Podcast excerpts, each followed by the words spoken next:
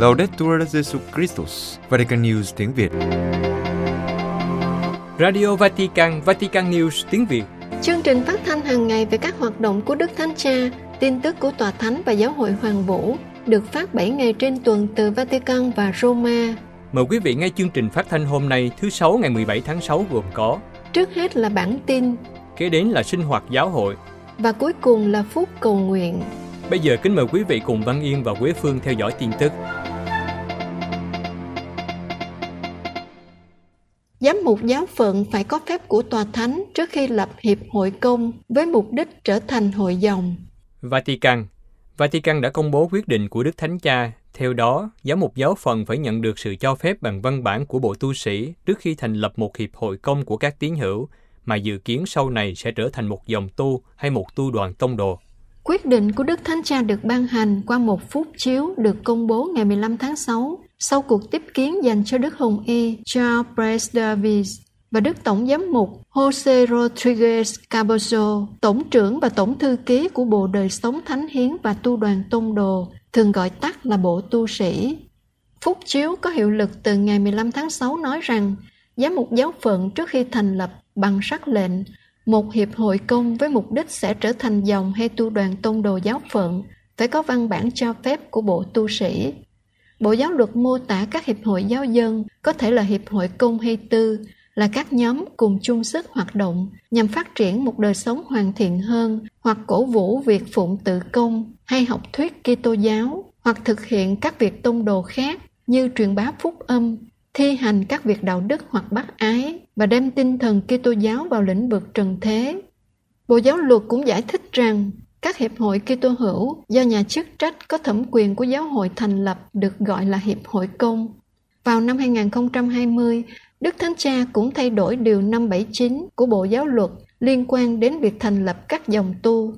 Từ việc vị giám mục giáo phận chỉ cần tham vấn Vatican trước khi thành lập một hội dòng mới, Đức Thánh Cha yêu cầu giám mục giáo phận phải có phép bằng văn bản của Vatican trước khi thành lập dòng mới.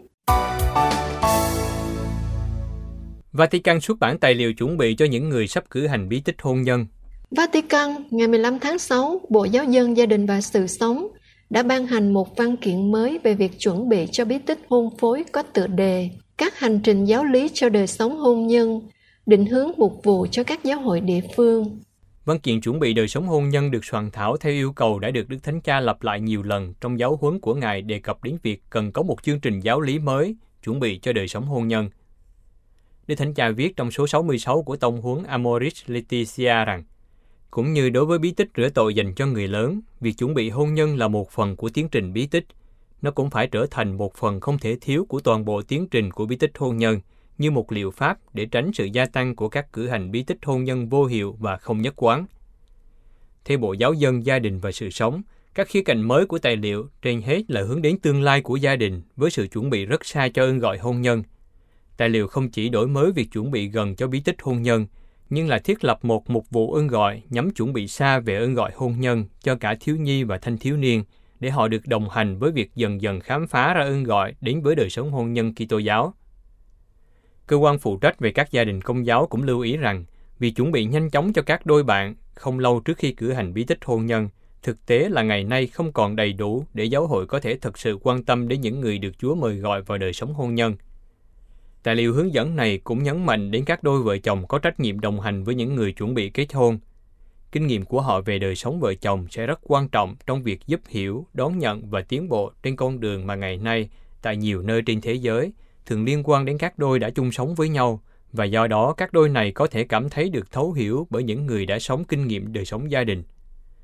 Đức Hồng Y Kevin Farrell, Tổng trưởng Bộ Giáo dân Gia đình và Sự sống nhận định rằng mối quan tâm của Bộ là truyền đạt cho các giáo mục những người làm công tác mục vụ gia đình và những nhà đào tạo, lời mời gọi của Đức Thánh Cha để nghiêm túc suy nghĩ lại việc chuẩn bị cho hôn nhân như một sự đồng hành liên tục trước và sau cử hành bí tích. Đức Thánh Cha mời gọi giáo hội đồng hành gần gũi với những đôi tiến tới hôn nhân. Vatican, trong lời tựa viết cho tài liệu chuẩn bị hôn nhân được Bộ Giáo dân Gia đình và Sự sống ban hành hôm 15 tháng 6, Đức Thánh Cha kêu gọi giáo hội giúp chuẩn bị tốt hơn cho những người vợ, chồng tương lai để tránh những đau khổ do gia đình tan vỡ. Đức Thánh Cha viết trong tài liệu được xem là kết quả của năm gia đình Amoris Laetitia, năm được Ngài khởi xướng nhân kỷ niệm 5 năm Ngài ban hành Tôn huấn Amoris Laetitia về gia đình. Giáo hội trong mọi thời đại được mời gọi tái công bố vẻ đẹp và sự dồi dào của ân sủng chứa đựng trong bí tích hôn nhân và đời sống gia đình tuôn trào từ đó, đặc biệt là cho những người trẻ. Tài liệu mới theo Đức Thánh Cha vạch ra một con đường hướng tới một sự chuẩn bị bí tích thực sự dựa trên mô hình của việc chuẩn bị lãnh nhận bí tích rửa tội cho người lớn được áp dụng từ thời xa xưa để giúp họ xây dựng hôn nhân của mình trên nền tảng đức tin. Đức Thánh Cha lưu ý rằng nhiều cặp đôi chỉ nhận được sự chuẩn bị hời hợt trước đám cưới và do đó có nguy cơ đặt hôn nhân của họ trên những nền tảng yếu đến mức tan vỡ trong thời gian ngắn và không thể chịu đựng được ngay cả những khủng hoảng đầu tiên không thể tránh khỏi. Thất bại trong hôn nhân gây nên đau khổ nặng nề và để lại những vết thương lòng sâu sắc trong con người. Họ trở nên vỡ mộng, cay đắng và trong những trường hợp đau đớn nhất, thậm chí là không còn tin vào ơn gọi yêu thương do chính Thiên Chúa ghi khắc trong trái tim con người. Do đó, giáo hội phải dành nhiều thời gian và sức lực để đồng hành với các cặp đôi muốn kết hôn trong giáo hội. Đức Thánh Cha lặp lại mong muốn của mình đối với các giáo hội địa phương để thiết lập một tiến trình chuẩn bị thực sự cho các cặp vợ chồng tương lai, bao gồm tất cả các bước của hành trình bí tích, thời gian chuẩn bị cho hôn nhân, cử hành bí tích và những năm ngay sau đó. Với mục tiêu là cùng các cặp đôi đi trên một đoạn đường quan trọng trong cuộc hành trình của cuộc đời, kể cả sau đám cưới, đặc biệt là trong những thời điểm khủng hoảng hoặc chán nản. Năm 2021, Quỹ đồng tiền Thánh Phêrô tài trợ 10 triệu euro cho các dự án. Vatican Bộ Kinh tế của Vatican đã công bố ngân sách năm 2021 của Quỹ đồng tiền Thánh Phêrô. Theo đó, doanh thu của quỹ trong năm ngoái là khoảng 47 triệu euro và đã hỗ trợ cho các tình huống cần thiết ở 67 quốc gia. Hoa Kỳ, Ý và Đức nằm trong số những nước đóng góp nhiều. Hàng năm giáo hội tổ chức cuộc lạc quyên vào lễ hai thánh tông đồ Phêrô và Phaolô và cuộc lạc quyên có truyền thống lâu đời này được gọi là đồng tiền thánh Phêrô. Số tiền quyên góp được trong ngày này không chỉ được dùng cho các công tác bác ái của Đức Thánh Cha, nhưng còn để hỗ trợ cho các hoạt động của Ngài và Tòa Thánh. Theo ngân sách được công bố, Quỹ đồng tiền Thánh Phêrô thu được 47 triệu euro so với chi phí là 65,3 triệu euro. Cha Guerrero, Tổng trưởng Bộ Kinh tế cho biết rằng, vào năm 2020, Quỹ đồng tiền Thánh Phêrô chỉ thu được 44 triệu. Nhưng từ năm 2015 đến 2020, cuộc lạc quyên đã giảm 23% và tiếp tục giảm 18% nữa vào năm 2020 do đại dịch. Số tiền thu được bao gồm các cuộc lạc quyên vào lễ hai thánh tông đồ Phêrô và Phaolô ở tất cả các giáo phận trên thế giới, cũng như các đóng góp thông qua các loại chuyển khoản, quyên góp, thừa kế và thông qua các khoản tiến dụng được thực hiện bằng cách sử dụng trang web của Quỹ đồng tiền Thánh Phêrô. Phần đóng góp lớn nhất 65% đến từ các giáo phận và 10% khác đến từ các tổ chức, cũng như các khoản tiền nhỏ nhận được từ các nhà tài trợ tư nhân và các dòng tu. Xét theo địa lý, Hoa Kỳ đóng góp nhiều nhất với 29,3%, tiếp theo là Ý với 11,3%, Đức 5,2%, Hàn Quốc 3,2% và Pháp 2,7%. Quỹ đồng tiền Thánh Phêrô một mặt tài trợ cho các hoạt động của giáo triều Roma, mặt khác tài trợ cho nhiều công việc bác ái trực tiếp, hỗ trợ nhiều người khó khăn nhất. Trong số 65,3 triệu euro được chi vào năm 2021, 46,9 triệu euro được tài trợ bởi những đóng góp nhận được trong năm, trong khi 18,4 triệu euro còn lại được trích từ chính tài sản của quỹ.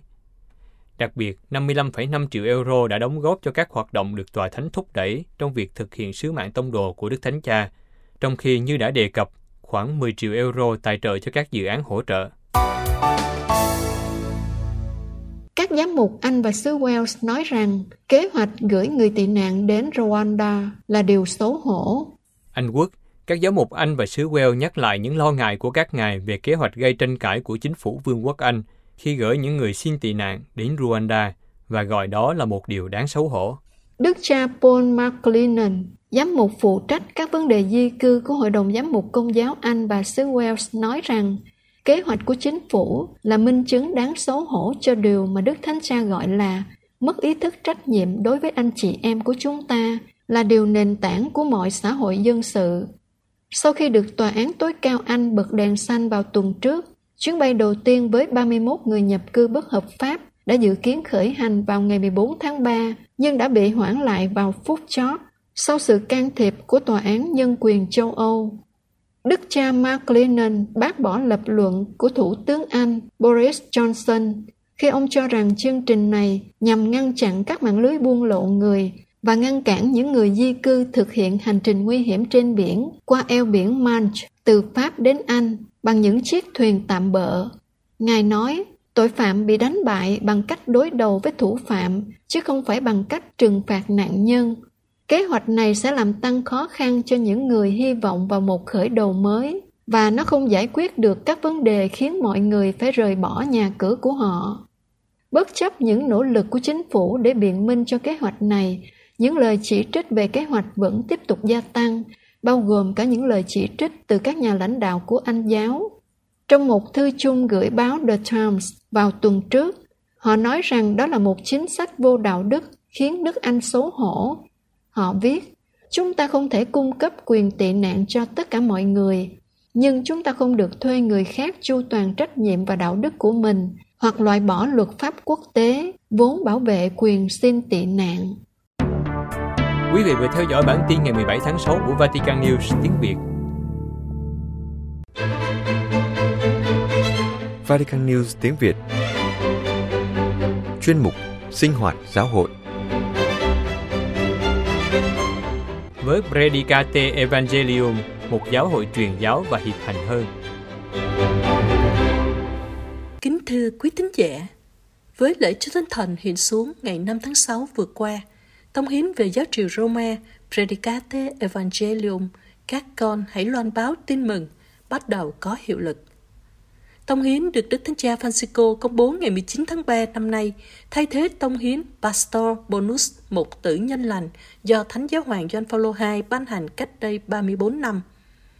Liên quan đến việc áp dụng tông hiến, Vatican News đã có một cuộc phỏng vấn với cha Gianfranco Ghirlanda, một nhà giáo luật dòng tên, nguyên hiệu trưởng trường đại học giáo hoàng Gregoriana, và sẽ được phong hồng y vào ngày 27 tháng 8 tới đây.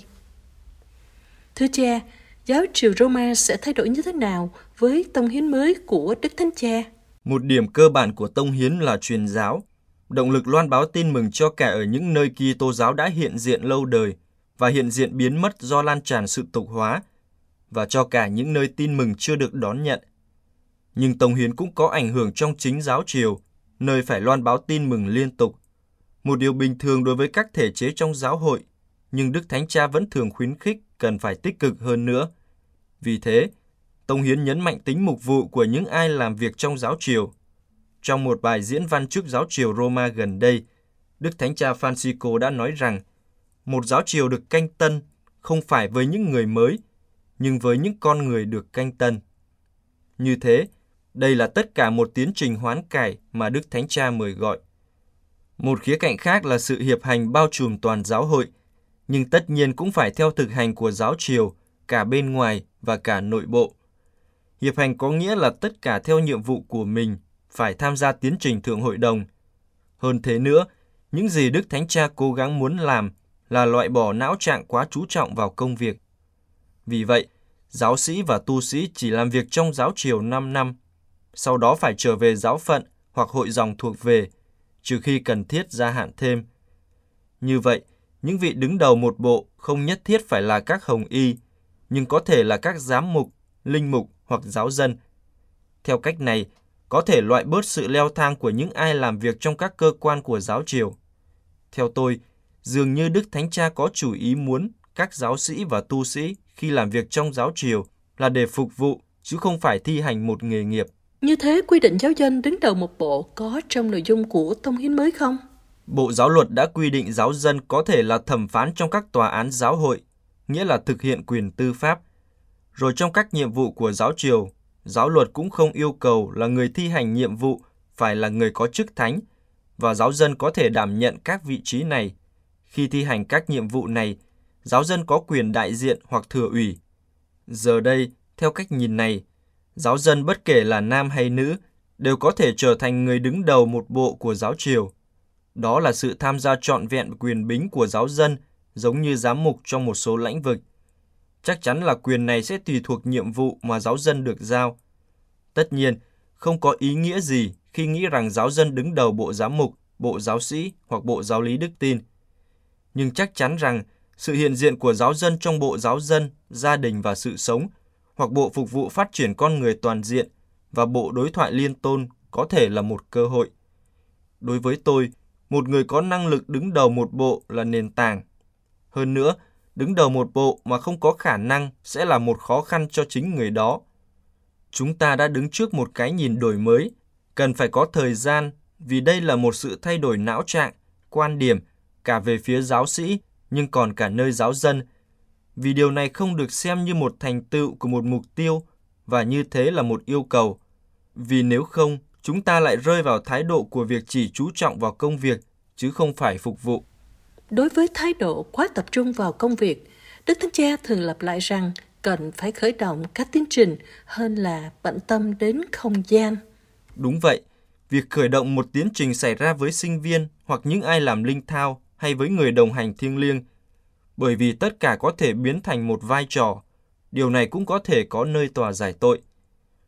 Tôi có thể đơn giản áp dụng cách máy móc những gì tôi đã học, thi hành một vai trò, nhưng tôi cũng có thể có nguy cơ không khởi động tiến trình này nơi mình.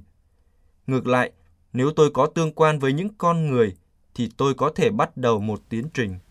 Cha đã giảng dạy và nghiên cứu giáo luật trong nhiều năm. Theo cha, chịu kích mục vụ mà chúng ta đang nói đến, có không gian và vị trí nào trong khi tiếp xúc với dân Chúa? Tôi luôn sống việc giảng dạy như một hoạt động mục vụ, một hoạt động của linh mục. Tôi cố gắng truyền đạt cho sinh viên điều này. Mặt khác, nhiều lần họ đã nói với tôi rằng chúng ta học yêu mến Chúa Kitô và giáo hội qua giáo luật. Và chắc chắn, trong cuộc đời mình, tôi luôn chú trọng đến mục vụ trực tiếp. Trong nhiều năm tôi luôn đi đến giáo xứ để giải tội, cử hành thánh lễ. Tôi luôn làm việc cùng với vài nhóm giáo dân và giúp linh thao cho họ. Nhưng tôi không phân biệt chất lượng, bởi vì việc giảng dạy là sứ vụ chính của tôi. Tôi ý thức việc truyền tải không chỉ liên quan đến các khái niệm, nhưng là sự tiếp nhận các thái độ và cuộc sống. Đây là đào tạo. Thưa cha, trong giáo luật, đâu là không gian để phân định một hoạt động liên quan đến luật? Tùy theo cách chúng ta hiểu luật, nếu chúng ta quan niệm luật là những quy tắc nảy sinh từ đời sống giáo hội và trợ giúp đời sống giáo hội, thì trong khi giữ các quy tắc, việc áp dụng luật sẽ luôn có một sự phân định cách áp dụng quy tắc đó trong một trường hợp cụ thể. Không luôn luôn tự động là như thế, mà đôi khi đòi hỏi một quá trình tiệm tiến. Như một người cần hoán cải tâm hồn, thì trước hết người này cần thời gian, trường hợp mỗi người khác nhau. Chắc chắn luật chỉ dẫn, nhưng sau đó câu hỏi được đặt ra là tôi phải làm thế nào để con người đạt đến điểm đó? Đôi khi cần nhiều năm, cần phải kiên nhẫn. Từng là hiệu trưởng của trường Đại học Giáo hoàng Gregoriana, theo cha, các trường đại học cần phải có một sự điều chỉnh nào trong việc giảng dạy để phù hợp với tông hiến mới? Các trường đại học phải ý thức bổn phận, không chỉ truyền tải nội dung nhưng còn phải truyền tải đào tạo. Nếu một thể chế hàn lâm không có linh đạo, một cách cụ thể để chính mỗi người có thể đi vào tương quan với Chúa, với chính mình, với người khác và với thế giới, thì điều chính yếu không được trao cho con người, cuối cùng chẳng đạt được điều gì. Quay trở lại chủ đề tham gia, cha thấy tiến trình hiệp hành của giáo hội đang diễn ra như thế nào? Tôi hy vọng một điều gì đó cụ thể đang được thực hiện và tôi nghĩ rằng chúng ta đang cố gắng làm điều đó. Tất nhiên, chúng ta sẽ có những con đường. Thật vậy, cách tiếp cận của Đức Thánh Cha đối với sự hiệp hành là bao trùm và mở rộng. Trước đây sự hiệp hành được đồng nhất với tính đoàn thể, nhưng nay trái lại, Đức Thánh Cha đặt nó trên nền tảng chính bản chất của giáo hội và liên quan ở mọi cấp độ. Để có thể đi vào quan điểm này và cách thực hiện, tôi cho rằng chúng ta cần một thời gian để thay đổi não trạng và để tìm ra những cách thức thực hiện cụ thể – từ lý thuyết chúng ta phải chuyển sang thực nghiệm. Điều này đòi hỏi sự khiêm tốn. Tôi hoàn toàn đồng ý với quan điểm của Đức Thánh Cha. Tôi thấy quan điểm này hợp lệ vì nó đặt ra một sự vận hành đồng trách nhiệm trong giáo hội. Mỗi người đều có vai trò. Thực tế, điều này không có nghĩa là giám mục không còn phải là giám mục hoặc giáo dân trở thành giám mục. Mỗi người phải chu toàn chính ơn gọi của mình. Đồng trách nhiệm có nghĩa là đảm nhận chính trách nhiệm đối với đời sống và sứ vụ của giáo hội. Đó là một bộ máy lớn được gắn động cơ để vận hành. Thưa cha, liên quan đến việc bảo vệ trẻ vị thành niên, theo cha trong việc đào tạo linh mục, điều cấp bách hiện nay là gì? Chắc chắn với những gì xảy ra cho thấy có một thiếu sót trong đào tạo. Trước đây, đào tạo không quan tâm đến việc bảo vệ trẻ vị thành niên hoặc không biết nắm bắt những thiếu sót hoặc khiếm khuyết hay bất thường và có lẽ đã tiến cử những người lẽ ra không nên tiếp tục hoặc đào tạo hời hợt, bề ngoài, thiếu sự tiếp xúc trực tiếp giữa người đào tạo và người được đào tạo. Giờ đây, giáo hội nhận thức được điều này và chắc chắn phải đối diện với thực tế này để nó không xảy ra nữa. Tội lỗi sẽ không bao giờ loại trừ tất cả, vì tất cả chúng ta đều là con cái Adam và Eva. Nhưng giáo hội đang nỗ lực rất nhiều để giải quyết vấn đề này. Một điểm khác theo tôi là phải đào tạo một cách rõ ràng và dứt khoát hơn khía cạnh truyền giáo, điều đã được Đức Thánh Cha nhấn mạnh trong Evangelii Gaudium và nay Predicate Evangelium, cách riêng liên quan đến các giáo sĩ đang được chuẩn bị loan báo tin mừng.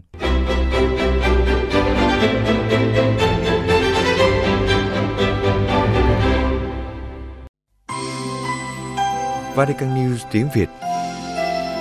Chuyên mục Phút Cầu Nguyện.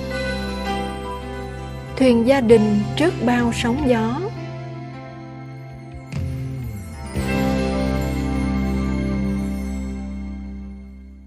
Trong một buổi học hội họa, cô giáo bảo các em học sinh mang tranh của mình lên giới thiệu với cả lớp. Chủ đề mà các em vẽ là gia đình. Đầu tiên là Mạnh Bắc. Em vẽ về khung cảnh của gia đình đi dạo chơi trong công viên. Em vẽ về những loài cây, về những chú chim nhỏ đang hót mà mẹ đã chỉ cho em, và cả cây kem rất ngọt mà bố đã mua cho em. Em tiếp theo là Nguyệt Đông. Em vẽ về dịp em được bố dẫn đi thăm mẹ khi mẹ mới sinh em bé. Trong bức tranh của em, hình ảnh gia đình được diễn tả qua những nụ cười rạng rỡ và hạnh phúc trong niềm vui chào đón một thành viên mới.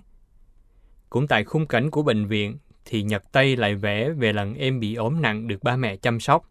Ánh mắt lo lắng và quan tâm của ba mẹ là kỷ niệm về tình yêu thương và che chở khiến em nhớ mãi. Và cứ lần lượt, các bạn từng người giới thiệu tranh của mình cho cả lớp xem. Và sau cùng là bá Nam. Em vẽ về khung cảnh một chiếc bàn ăn với những món ăn nhanh đang nguội dần. Em đang ăn, còn bố thì mãi miết với những dòng tin nóng trên điện thoại, còn mẹ thì đang nói chuyện trên mạng xã hội với một cô bạn về một đề tài nào đó. Em giải thích rằng đây là hình ảnh thường xuyên của gia đình em. Bố mẹ luôn luôn bận rộn với chiếc điện thoại. Em thương bố mẹ vì bố mẹ không ăn nhiều mà chỉ lo bận rộn với chiếc điện thoại của mình. Em lo cho bố mẹ sau này sẽ bị còng lưng sớm vì bố mẹ chẳng bao giờ ngẩng đầu lên nói chuyện với em, mà lúc nào cũng cúi đầu nhìn điện thoại. Bạn thân mến, trong tháng 6, ý cầu nguyện của Đức Thánh Cha mời chúng ta cầu nguyện cho các gia đình. Chúng ta cùng hiệp thông trong ý cầu nguyện của tháng này. Cầu xin cho các gia đình Kitô hữu trên toàn thế giới, cho họ biết diễn tả và trải nghiệm tình yêu vô điều kiện, cũng như tiến bộ về sự thánh thiện trong cuộc sống thường ngày. Chúng ta vẫn thường nghe đây đó, người ta vẫn thường nói cuộc sống gia đình bây giờ gặp nhiều thách đố. Vâng, chúng ta có thể thấy tình yêu nơi gia đình đã đặt dưới nhiều áp lực của nhiều tác động. Trước hết, vì những thách đố từ bên ngoài. Hàng ngày một cuộc sống trôi quá nhanh, bao con sống vật chất, tiền tài, danh vọng đang bủa vây. Đó là những điều mà thế gian luôn dạy chúng ta phải tìm kiếm, phải thủ đắc chúng, phải vuông vén chúng để chúng ta có được một cuộc sống ấm no hạnh phúc. Nào là công việc, mỗi người đều mãi mê với công việc, cơm áo, gạo tiền. Do đó tình yêu vợ chồng dành cho nhau từ bao giờ đã trở nên phai nhạt. Tình yêu và sự hỏi han, quan tâm của cha mẹ dành cho con cái đôi khi bị phớt lờ, cộng với sức ép của thành tích và của những danh dự hảo, khiến cho các bậc phụ huynh gây áp lực lên con cái, khiến cho nhiều em trở nên trầm cảm, lo sợ. Bên cạnh đó, một thế giới quá nhiều phức tạp cũng không ngừng xô đẩy các em, làm cho các em rơi vào tình trạng tệ nạn, làm phiền lòng cha mẹ. Nơi nào trong đời sống gia đình của tôi đang bị va đập bởi những con sóng này? Kể đến về những thách đố từ bên trong của mỗi gia đình. Ngày ngày chúng ta đang thấy trên báo chí những tin tức không hay về đời sống hôn nhân và gia đình. Nào là vợ chồng phát sinh nhiều mâu thuẫn, cơm không lành, canh không ngọt. Màu hồng thuở mới yêu nhau nay chuyển sang xám xịt của vết xước tức giận, đầy nghiến nhau. Những lời nói dịu dàng và ngọt ngào thuở xưa được thay bằng ngôn từ mày tao. Những bó hoa hồng được trao cho nhau bỗng trở thành chén dĩa bay trong những lần cãi vã. Thậm chí trong thời đại công nghệ phát triển không ngừng, thông tin truyền đi nhanh chóng, những góc khuất của đời sống vợ chồng lại được rêu rao và trở thành tiêu điểm chỉ trích trên các mạng xã hội. Bên cạnh tương quan vợ chồng bị rạn nứt, thì khủng hoảng giữa tương quan cha mẹ với con cái cũng như một sóng triều đang trào lên. Một cậu học sinh lớp 9 ngày kia sau khi bị bố la cho một trận, tại sao tao là bố của mày mà mày không nghe, trong khi bạn bè kêu mày một tiếng là mày đi ngay? Cậu ấy thẳng thừng đáp lại rằng, con không tìm thấy niềm vui trong ngôi nhà này, khi ngày nào bố mẹ cũng cãi nhau. Nhà của bạn con, đứa nào cũng có cha mẹ yêu quý, con thèm lắm bố ạ. À. Con tự hỏi có cách nào cho các thành viên trong căn nhà này ngồi lại với nhau để nhận ra điều gì đang xảy ra với gia đình của mình không? Cuối cùng, chúng ta thử hỏi xem liệu các gia đình có đang gặp thách đố gì trong chiều sâu tương quan với Chúa không? Tại một giáo xứ nọ, cha xứ nhận thấy đời sống gia đình gặp nhiều khủng hoảng. Ngài đã tổ chức các khóa đồng hành, các khóa tĩnh tâm, những ngày cho các gia đình gặp gỡ và chia sẻ đời sống với nhau để thăng tiến cho đời sống gia đình. Trải qua một thời gian, họ cảm thấy đời sống gia đình được thăng tiến, họ cảm thấy hạnh phúc, họ biết ơn Chúa, họ cảm thấy đời sống hôn nhân thật đẹp. Nhưng rồi đại dịch đến, khủng hoảng kinh tế lại kéo theo, người ta thấy công việc bỗng trở nên bấp bênh. Có người tăng ca để thêm thu nhập, có người buồn phiền vì thất nghiệp. Thế rồi cuộc sống thay đổi khiến cho những lần gặp gỡ với Chúa trong đời sống hôn nhân ngày nào đã chuyển thành việc gặp gỡ Chúa qua online là đủ rồi. Thời gian chia sẻ và đọc kinh với nhau bây giờ trở nên ít lại, hoặc phải hủy thôi do quá mệt vì tăng ca, rồi lo chuyện cơm nước, cửa nhà. Có người nói, con xin lỗi Chúa, con phải rút thời gian lại với Chúa để con có giờ lao động và dành thời gian để chăm sóc gia đình và con cái. Nhưng cũng có một người mẹ sau một ngày lao động mệt mỏi đã thưa với Chúa rằng, con tạ ơn Chúa đã gìn giữ gia đình con trong ngày hôm nay và cho con giây phút này. Có thể nói con đã khá mệt, nhưng con vẫn muốn nói chuyện với Chúa một chút, vì Chúa cho con sức mạnh, cho con sống xứng đáng ơn gọi là vợ và là mẹ mà Chúa đã trao cho con. Lạy Chúa, Chúa đã đặt vào trong các gia đình một đóa hồng tình yêu, tình yêu vợ chồng, tình yêu cha mẹ, con cái, tình yêu của họ với mọi người xung quanh. Xin cho họ giữa những sóng gió của cuộc sống, luôn tìm thấy ánh sáng hy vọng và sự hiện diện của Chúa trên hành trình tình yêu. Để các gia đình Kitô giáo biết diễn tả và trải nghiệm tình yêu của Chúa, cũng như tiến bước trên con đường hoàn thiện trong cuộc sống hàng ngày. Amen.